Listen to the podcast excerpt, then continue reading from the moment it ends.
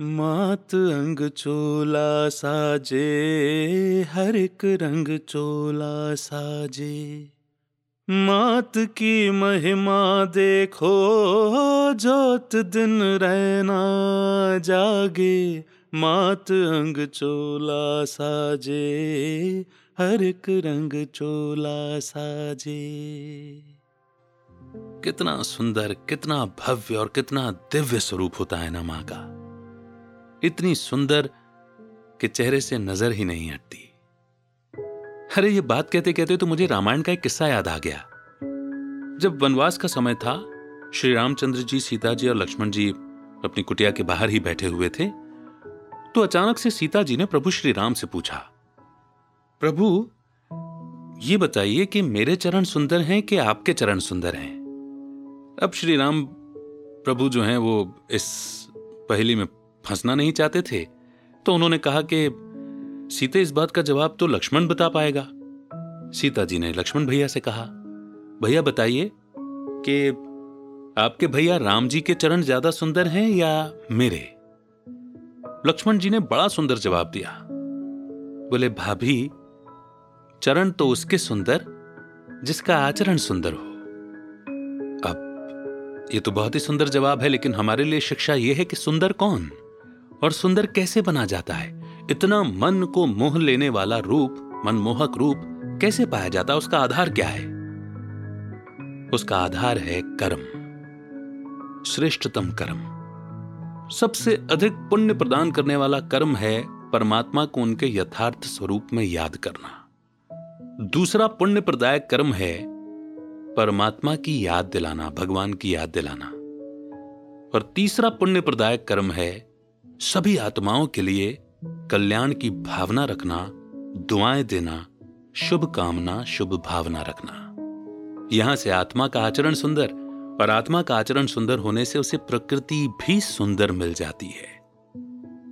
उदाहरण के तौर पर हमारे घर में हमारी मां जो हमारी जननी है, उनका रंग रूप स्वरूप कैसा भी क्यों ना हो, पर बच्चे के लिए एक मां बहुत सुंदर होती है। उससे सुंदर शायद ही कोई होता हो। यह और बात है कि हम बॉडी कॉन्शियसनेस में इतने ज्यादा फंस चुके हैं कि आजकल सिवाय प्रेम गीतों के, प्रेम प्रेमिका और वो श्रृंगार रस के हमें कुछ सुझाई नहीं देता। तो मां सुंदर है, और मां को सुंदर बनाने वाला ईश्वर सुंदर है, क्योंकि ईश्वर ने मां को रचा है। ईश्वर ने मां के अंदर अपने गुण भरे हैं खास, सृजन करने के, पालना देने के। ऐसा नहीं है कि पिता की महिमा कम हो जाती है, क्योंकि पिता के अंदर भी परमपिता परमात्मा के कुछ संस्कार तो हैं। पर हां, दुख पड़ने पर हम दुख हरता, सुख करता परमात्मा को याद करते हैं। जन्म देने वाले माता पिता पर भी संकट आता है, तो हम परमपिता परमात्मा को ही याद करते हैं, जगत जननी माता को ही याद करते हैं, है ना। चलिए, शुरुआत से पहले आज तो बहुत सारी बातें हो गई। नवरात्रि की एक बार ढेर सारी फिर से शुभकामनाएं आपको। आज नवमी का दिन है, नवमी की तिथि बहुत बहुत मुबारक हो। तो लाइफ खूबसूरत है, अंजलि खेर जी की ये विशेष पेशकश, आइए शुरू करते हैं। यदि आपने कल व्रत खोल भी लिया हो, तब भी नवमी का बहुत महत्व है। नवरात्रि के नवे दिन मां सिद्धिदात्री की आराधना की जाती है। माना जाता है कि सिद्धि और मोक्ष की देवी के रूप में पूजे जाने वाली मां दुर्गा का यह रूप अत्यंत शक्तिशाली स्वरूप है। संपूर्ण ब्रह्मांड की समस्त अष्ट सिद्धियों की धारिणी मां सिद्धिदात्री के सजल नेत्रों से बरसती माया की रसधार, चेहरे पर छलकता ज्ञान का ओजस्वी तेज, और जटिल से जटिल परिस्थितियों से भी हार न मानने वाली आत्मविश्वास से भरपूर भावभंगी मां भक्तों के लिए सदैव से आकर्षण का केंद्र रही है। सिंह की सवारी, कमल के पुष्प पर विराजित, चार भुजाधारिणी मां सिद्धिदात्री के दाहिनी ओर के नीचे वाले हाथ में चक्र, ऊपर वाले हाथ में गदा, तथा बाईं ओर के नीचे वाले हाथ में कमल का पुष्प और ऊपर वाले हाथ में शंख दिखाई देता है। हमारे प्राचीन भारतीय शास्त्रों में उल्लेख है कि अणिमा, महिमा, गरिमा, लघिमा, प्राप्ति, प्रकम्य, इशित्व और वशित्व नामक आठों सिद्धियों की दात्री मां सिद्धिदात्री को सिद्धि और मोक्ष की देवी माना जाता है। इनकी मनपूर्वक आराधना से भक्तगण यश, बल, वैभव, धन धान्य से परिपूरित होने के साथ ही जीवन में आने वाले प्रत्येक परिस्थिति से लड़ने और सामना करने के सामर्थ्य को प्राप्त करता है। साथ ही असीम अनंत महत्वाकांक्षाएं, असंतोष, आलस्य, ईर्ष्या भाव, दूसरों में दोष देने की आदत और प्रतिशोध जैसे व्यक्तित्व को जीर्ण शीर्ण करने वाले हीन भावों से भी मुक्ति मिलती है। मां सिद्धिदात्री को जामुनी और बैंगनी रंग अत्यधिक प्रिय है, अतः भक्तगण के लिए जामुनी और बैंगनी रंग के वस्त्रों को धारण करके पूजन करना फलदायी होता है। वंदे वांछित मनोरथार्थ चंद्रार्थ कृतम शेखराम कमल स्थिताम चतुर्भुजा सिद्धिदात्री यशस्विनी सिद्ध गंधर्व यक्षार्धई असुरैर मरैरापी सेव्यमाना सदा भूयात सिद्ध सिद्धा सिद्धिदायिनी। नवमी का दिवस नवदुर्गा के पूजन का अंतिम दिवस के रूप में मनाया जाता है, चूंकि अगले दिन मां की विदाई का दिन होता है। अतः इस दिवस पर अत्यंत धूमधाम से मां की अर्चना आराधना की जाती है। पूजन स्थल में साफ सुथरी चौकी पर मां की प्रतिमा अथवा तस्वीर एवं कलश स्थापित कर पुष्पमाल, धूप, दीप, चंदन, रोली मौली के साथ ही 9 प्रकार के पुष्पों के अर्पण से मां सिद्धिदात्री की आरती की जाती है। नवरस युक्त भोजन, 9 प्रकार के फल, पूरी, हलवा, काले चने नैवेद्य स्वरूप अर्पित कर सच्चे मन से भक्त मां सिद्धिदात्री से जो भी वरदान मांगता है, मां उस पर मनोवांछित फल प्राप्ति के आशीषों की वर्षा करती है। मां के पूजन के पश्चात ब्राह्मण को नारियल और गौ माता को भोजन दान करने से पूजन फलदायी होता है। इसके पश्चात नन्ही कन्याओं के पैरों को धोकर आलता, माथे पर टीका लगाकर उन्हें भरपेट भोजन कराया जाता है। फिर उनके चरण स्पर्श कर आशीर्वाद लेकर उन्हें उपहार स्वरूप कोई भी वस्तु प्रदान करने से मां सिद्धिदात्री का पूजन पूर्ण होता है। मां के विषय में जो दंत कथा है वो इस प्रकार से है। पुराणों में उल्लेख है कि सदियों पहले भगवान शिव ने अत्यंत कठोर तपस्या कर मां की आराधना की। मां ने प्रसन्न होकर भगवान शिव को 8 सिद्धियों का वरदान दिया था और मां सिद्धिदात्री की कृपा से भगवान शिव का आधा शरीर देवी का हो गया और शिव और मां का यह सम्मिलित रूप अर्धनारीश्वर के नाम और रूप से जाना गया। उक्त कथा से हमें यह शिक्षा ग्रहण करनी चाहिए कि स्त्री और पुरुष एक दूसरे के प्रतिस्पर्धी नहीं वरन एक दूसरे के पूरक हैं। जिस तरह स्त्री पुरुष के बिना अपूर्ण है, ठीक उसी तरह पुरुष भी स्त्री शक्ति के बिना पूर्ण नहीं। इन दोनों के समुचित तालमेल और सामंजस्य से ही परिवार रूपी गाड़ी बिना किसी विघ्न के चलती रहती है। आज स्त्री न केवल गृहस्थी वरन परिवार के साथ साथ अन्य जिम्मेदारियों को बखूबी निभाते हुए देश की नामी गिरामी कंपनियों के सफल नेतृत्व के साथ ही बैंक, बीमा सहित राजनीति और खेलों में अपनी प्रतिभा का लोहा मनवा रही है। तथ्य की गहराई को यथा योग्य समझते हुए, स्त्री को दोयम न मानते हुए उसे उसके हिस्से का वो मान, सम्मान और तवज्जो मिलनी चाहिए जिसकी वो अधिकारी है। और आइए इसी के साथ चर्चा शुरू करते हैं इस कथा पर। इस कथा से मिली शिक्षा पर। माता के स्वरूपों को तो हमने बहुत अच्छे से जाना, पूजन विधि और ये सारी बातें भी बहुत अच्छे से समझी, है ना। कथा के अनुसार बताया गया कि भगवान शिव ने अत्यंत कठोर तपस्या की और मां की आराधना की और मां ने प्रसन्न होकर भगवान शिव को 8 सिद्धियों का वरदान दिया था और मां सिद्धिदात्री की कृपा से भगवान शिव का आधा शरीर देवी का हो गया था और शिव और मां का यह सम्मिलित रूप अर्धनारीश्वर के नाम से जाना गया। भगवान शिव, जिन्हें हम भोलेनाथ कहते हैं, वे इस कथा और इस दंत कथा को भी ससम्मान स्वीकार करते हैं, क्योंकि वे संपूर्ण निरहंकारी हैं। वे इतने भोले हैं कि भाव से, भावना से जो कुछ भी कहा जाए वो उस पर प्रसन्न हो जाते हैं। भगवान शिव, जिन्हें देवता भी अपना देवता मानते हैं, वे जानते हैं कि हर एक को उसका सम्मान कैसे देना है। वे जानते हैं कि यह संसार ही नहीं बचेगा यदि वे विष पान नहीं करेंगे, यदि वे विष को नहीं अपने अंदर समेटेंगे। इस संसार में केवल एक ही आत्मा है, जिन्हें हम परम आत्मा, परमपिता परमात्मा शिव कहते हैं, जिनके अंदर समस्त नकारात्मक शक्तियों को सहन करने की, समाने की, स्वीकार करने की संपूर्ण अथाह शक्ति विद्यमान है और कोई ऐसा है ही नहीं। वे प्रेम के सागर, ज्ञान के सागर, दया के सागर, करुणा के सागर, क्षमा के सागर, आनंद के सागर, पवित्रता के सागर हैं। जो आत्माएं समय से पहले शरीर छोड़ देती हैं, जो जीव घात कर लेती हैं, जिसे हम आत्महत्या के नाम से जानते हैं। आत्महत्या शब्द ठीक नहीं लगता क्योंकि आत्मा की हत्या हो नहीं सकती। तो जो जीव घात कर लेती हैं, जो खुदकुशी कर लेती हैं, जिन्हें एक बार देह छोड़ने के बाद शरीर तुरंत नहीं मिलता, जो भूत योनि में, प्रेत योनि में भटकती रहती हैं, ऐसे भूत और प्रेतों के भी जो ईश्वर हैं, जो भूतनाथ या भूतेश्वर कहलाते हैं, वे हैं भगवान शिव, जिनकी जब बारात निकलती है तो क्या देवता, क्या यक्ष, क्या गण, क्या भूत, क्या प्रेत, क्या राक्षस, सभी शामिल होते हैं क्योंकि उनके अंदर किसी के प्रति भेदभाव ही नहीं है। तो क्या स्त्री और क्या पुरुष। दुनिया वाले सूरत देखते हैं, लेकिन दुनिया को बनाने वाले वे अनंत अनादि परमात्मा शिव केवल सीरत देखते हैं, भाव देखते हैं। वे हर प्रकार के भक्त का सम्मान करना जानते हैं। यूं ही उन्हें प्यार का सागर नहीं कहा जाता। वो प्यार लुटाना जानते हैं, हर आत्मा के अस्तित्व से उसका सम्मान करना जानते हैं, इसलिए वे भोलेनाथ हैं। यूं तो वे भोले भी हैं और भाले भी हैं क्योंकि वे ही धर्मराज भी बनते हैं, परंतु भक्तगण और हम बच्चे उन्हें भोलेनाथ के रूप में ही स्वीकार करते हैं। उसी रूप में उन्हें याद करना चाहते हैं, वही रूप उनका देखना चाहते हैं। कहते हैं भोलेनाथ का भंडारा भरपूर, हर काल कंटक दूर। शिव अर्थात कल्याणकारी, इसीलिए शिव के नाम के आगे सदा शिव लगता है क्योंकि वे सदा ही कल्याणकारी हैं।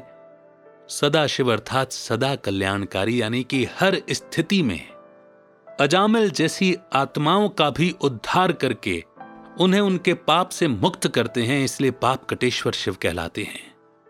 उनकी महिमा में माता सरस्वती कहती हैं कि सागर को स्याही बना लो, धरती को कागज बना लो और फिर सारी स्थूल वस्तुओं को कलम बना करके उनकी महिमा लिखना शुरू करेंगे ना, तो भी कभी पूरी नहीं होगी, कम पड़ जाएगा ये सब।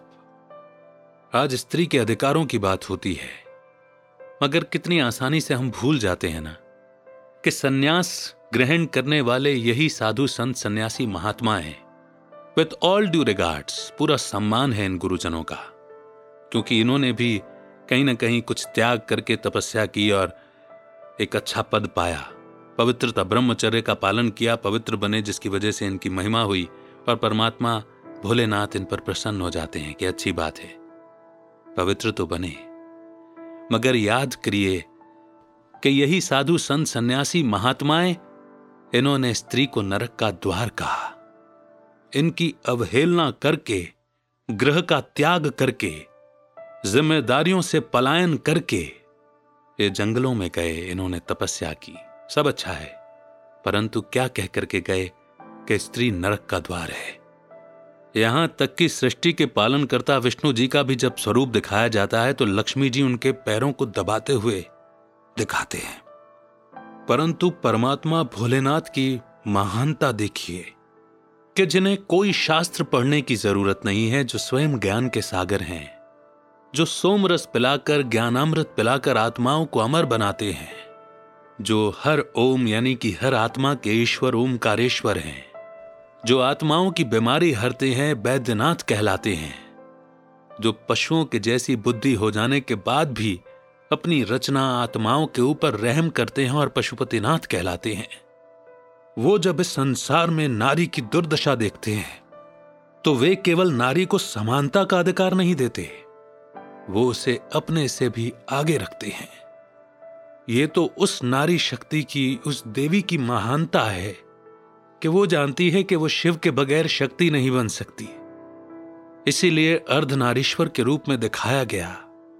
परंतु परमात्मा ने इस संसार का जीर्णोद्धार करने के लिए ज्ञान का कलश नारी शक्ति को ही दिया। आज हम कामधेनु के रूप में माता जगदम्बा की प्रार्थना करते हैं, हम पर कोई संकट आए हम मां की आराधना करते हैं, और मां किससे शक्ति लेकर, किससे सिद्धि लेकर के वो सिद्धि स्वरूपा बनी। जब परमात्मा शिव ने उन्हें संकल्पों का महत्व बताया, एक एक मन में चल रहे विचार का महत्व बताया और ये रास खोला कि संकल्प श्रेष्ठ करोगे तो संकल्प से सिद्धि हो जाएगी, तो माता भी सिद्धिदात्री बन गई। और स्वयं को गुप्त रखने वाले गुप्तेश्वर शिव ने अपने आप को छिपा करके रखा, अपने को पीछे रखा और इस संसार में प्रत्यक्षता की, शिव शक्तियों की, देवियों की, उनका मान बढ़ाया। यत्र नार्यस्तु पूज्यन्ते रमन्ते तत्र देवताः। कन्याओं से लेकर के माताओं तक को वंदे मातरम बनाया। वंदन उन माताओं का जिन्होंने भारत को विश्व गुरु बनाया, भारत को स्वर्ग बनाया। और भारत का स्वर्ग बनना यानी कि पूरी दुनिया का स्वर्ग बनना, पूरी दुनिया में, पूरे विश्व में भारत का आध्यात्म का परचम लहरा दिया। और ये सब प्रैक्टिकल किया। जानते हैं कैसे? ये जो समय है, ये इसे हम कलयुग कहते हैं। और कलयुग में भी कलयुग की अति का समय, अति हमेशा अंत की निशानी होती है। हमने देख लिया भयंकर से भयंकर, शास्त्रों में भी जो वर्णित नहीं होगा ऐसा पाप कर्म आज की इस दुनिया में हो रहा है। जैसे अंधेरे में हाथ को हाथ नहीं सुझाई देता, ऐसे ही इस समय मनुष्य अकल से ऐसा अज्ञान में चल रहा है कि उसे समझ ही नहीं आता कि कौन सा कर्म करना है, कौन सा नहीं करना है। आज ये पूरा विश्व नेतृत्व विहीन हो गया है। हम विकास की ओर बढ़ रहे हैं या विनाश की ओर, ये बात तो भूल गए हैं। मानव का हर आविष्कार, हर प्रयोग, हर पहल उसे विनाश की ओर धकेल देती है। लेकिन अगर अति अंत की निशानी होती है तो अंत प्रारंभ की भी निशानी होती है। यही वो समय है जब ये संसार विषय विकारों का दलदल बन गया है। यही वो समय है जब गीता में अपने किए हुए वायदे के अनुसार परमात्मा को आना पड़ता है कि यदा यदा ही धर्मस्य ग्लानिर्भवति भारत अभ्युत्थानम अधर्मस्य तदात्मानं सृजाम्य हम। धर्म की अति ग्लानि हो गई है। और सबसे ज्यादा तो शांति जिनकी पहचान थी, भारतीय सनातन धर्म, उन्होंने शांति को छोड़ दिया है, सहिष्णुता को छोड़ दिया है, अपनत्व को छोड़ दिया है, रूहानियत को छोड़ दिया है। और न जाने कितनी धारणाओं का त्याग हो गया है। तो जब धर्म विहीन मानव हो जाता है, और इतना धर्म विहीन हो जाता है कि धर्म की ग्लानि हो जाती है, परमात्मा की बनाई हुई इस दुनिया पर कई सवाल उठने लगते हैं कि परमात्मा है भी या नहीं। और जब नारी केवल और केवल उपभोग की वस्तु समझी जाने लगती है, ऐसे में अपनी शिव शक्तियों की रक्षा करने के लिए, ऐसे में अपने प्रीत बुद्धि भक्तों और बच्चों की रक्षा करने के लिए, पांडवों की रक्षा करने के लिए पांडव पति को आना ही होता है। और जब वो आते हैं तब पहले पहले नारी सशक्तिकरण का ही कार्य करते हैं। आज इस संसार में, इसी भारतवर्ष में एक संस्था चलती है जिसका नाम है प्रजापिता ब्रह्मा कुमारी ईश्वरीय विश्वविद्यालय, जिस संस्था की इंचार्ज नारी शक्ति होती है। 140 देशों में 10,000 से भी ज्यादा सेवा केंद्र हैं, मगर हर सेवा केंद्र की इंचार्ज एक बहन होती है, एक नारी शक्ति होती है, एक शिव शक्ति होती है। भाई भी उस संस्था में हैं, परंतु भाई सहयोग करते हैं और बहन को, दीदी को आगे रखते हैं। और पिछले 87 सालों से ये संस्था लगातार ईश्वरीय ज्ञान का, आध्यात्मिक ज्ञान का प्रचार प्रसार कर रही है। सोचिए, 140 देशों में एक ईश्वरीय ज्ञान एक प्रकार से दिया जा रहा है। परमात्मा एक है, सबको एक मत करने आता है। जिन शिव शक्तियों की महिमा हम कर रहे हैं, जिन शिव शक्तियों की घर घर में पूजा हो रही है, परमात्मा चैतन्य में उनका निर्माण करता है।